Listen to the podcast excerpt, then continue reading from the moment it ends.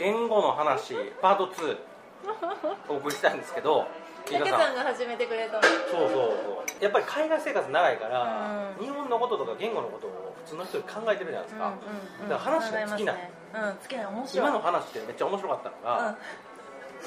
キューティクルが変わった。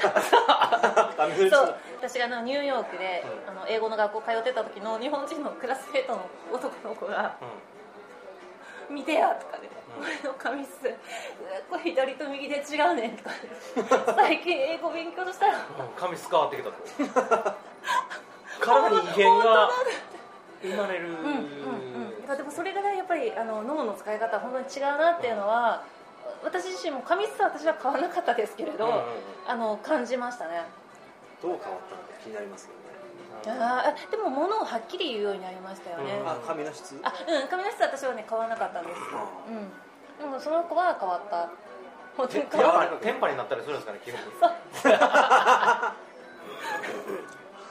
あとのさその言ってた英語で考えろ英語で考えろああそうです。はい先生かだから日本人って意識してなかったら、うん。日本語で考えちゃうんですよね、はいやっぱそれが習慣そうですそうです。でそれを英語で考えるっていうのは、うん。ある種今まで使ってなかった使い方やから、やっぱり脳の使い方が変わるん。で変わります。面白いなと思って、うんうんニューヨークの人で最近友達になったんですけれど、まあ、日本語学校に通っている日本に来てまだ数ヶ月の男性なんですがその人のフェイスブックの日本語の投稿を見るとやっぱり英語を直訳している日本語だから日本語のニュアンスではない、うん。日本語の日本語のの日本語ではないからやっぱ読んでて変だし、うん。まあ、この人はやっぱりまだ日本語のになってないビギナー日本語初級の人だなっていうのは分かります。僕らの英語もそうなんですかね。うん。あ僕らの英語を普通に初級の人が書くと、うん。曖昧な英語やなとかうん。なんやだからなんやねんみたいな。要点がつかめない文章あそうそうそうそう。なんかそう何言いたいのみたいな、うんうんうん。ううんもうなんかつれづれになるままに書いちゃってるんじゃないですかね。んうんうん。あと日本語を英語にするときにですけどほらその主語を使わないことに慣れすぎちゃってて文章を書くときにあれ自分でもあれ誰が主人公だったんだろうみたいなのが分かんなくなったりして、うん。結構文章を書くのが難しかった思い出があ確かに。それを言うとその私が見たそのアメリカ人のアメリカ人じゃないですね。別の日本語学習者の文章を見るとアメリカ人か英語の英語は母国語の人でもう主語がいっぱい。僕は何々しました。僕は昨日何とかして僕は僕は僕は。で私省くじゃないですか、だからもうそのままですよ。英語を英語のですよね。文章に主語がいっぱい。うん。だから考え方が違ううんからうん。すっごい日本人的な人うんはうん英語学習に時間がかかるかもしれないですね、あそれは、うん、言なんかえるかも覚えてるの「I think」ってあるじゃないですか、うん思うあれ結構よく使っちゃうの僕なんですうんうんうん。がえーそのうん日本人がすぐ,、うん。すぐ使う I think とあと、うん。あの which is みたいなそのなん。かこう、うん結関係だらだらそう。うんだらだら喋るのに日本人慣れちゃってる。かはいはいらはい。止めないみたい。な、うんうんうん。だからこれはどこにかかってんのかみたいなのが、アメリカ人からするとわからないし、確かに。日本人そうですね。つなげてつなげてつなげて。なんかざっと多いですよねこの文章みたいな、うんうんうんうんうんうん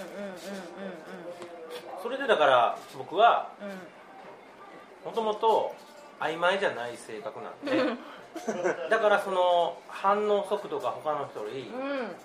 早かったんかもしれない、うん。僕まだ英語全然流暢に話せないですけどでもレスポンスは早いって言われるんですようんうん。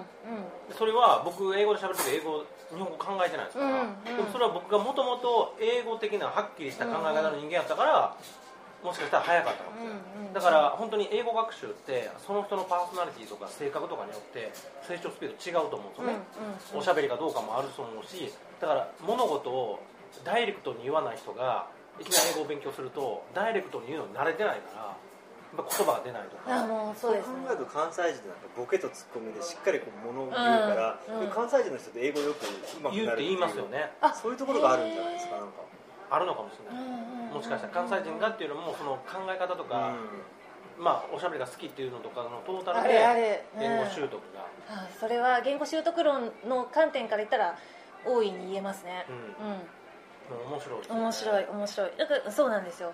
でまたあのまり深く説明できないですけど私まだ研究しきれてないんで、そうそういう学問を言語習得論って言うんですよね。俺勉強したい。でしょ？うん俺そういうのすごい興味あうんるんですよ、めっちゃめっちゃ面白いですよ。本当面白い。誰なんだそんな本があるの？あありますあります。うん。だから日本語教師のコーナーに行ったら もう各学問ごとの本があるので、それ読むと本当に夢物語みたいでもう楽しいですよ。ストーリーが言語研究者って面白いな。面白いですよ。僕ね言語研究というか今その留学を斡旋しててね、はい。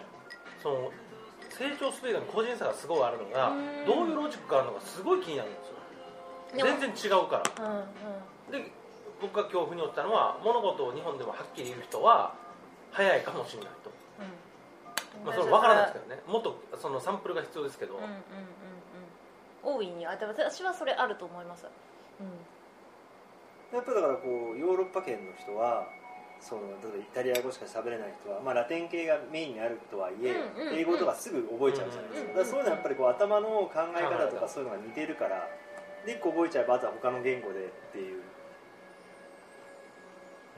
韓国人とか日本語をすぐ覚えたりするあそうなんですそういうのがあるからじゃないですん、その語族っていうのがあってあのインドヨーロッパ語族英語とかみんな語族が一緒なんですよね。あっちの大陸の方って。だから割と、まあ、英語習得できればとかドイツ語習得できれば近隣諸国の言語は、まあ、容易に習得できるんですけど日本語が日本人が英語また習得しようとかフランス語とかドイツ語とか習得しようとするとそもそも、うん、と語族が違う、うん、と語学の先祖が違うので難しいんですよお互い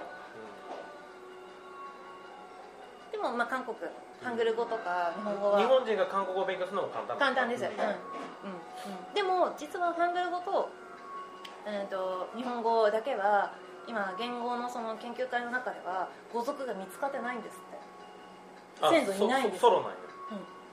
そう。中国は？忘れました。それって学校を卒業してからも今も勉強してんの？してません、じゃあその3ヶ月もう死ぬ気で頑張ってた。そうです。でも死んでましたもん、忙しそうだったよね、うん、あもう無理の時だってもいろいろ無理でした。みんなみんな死んでましたね。もう朝まで教案作って。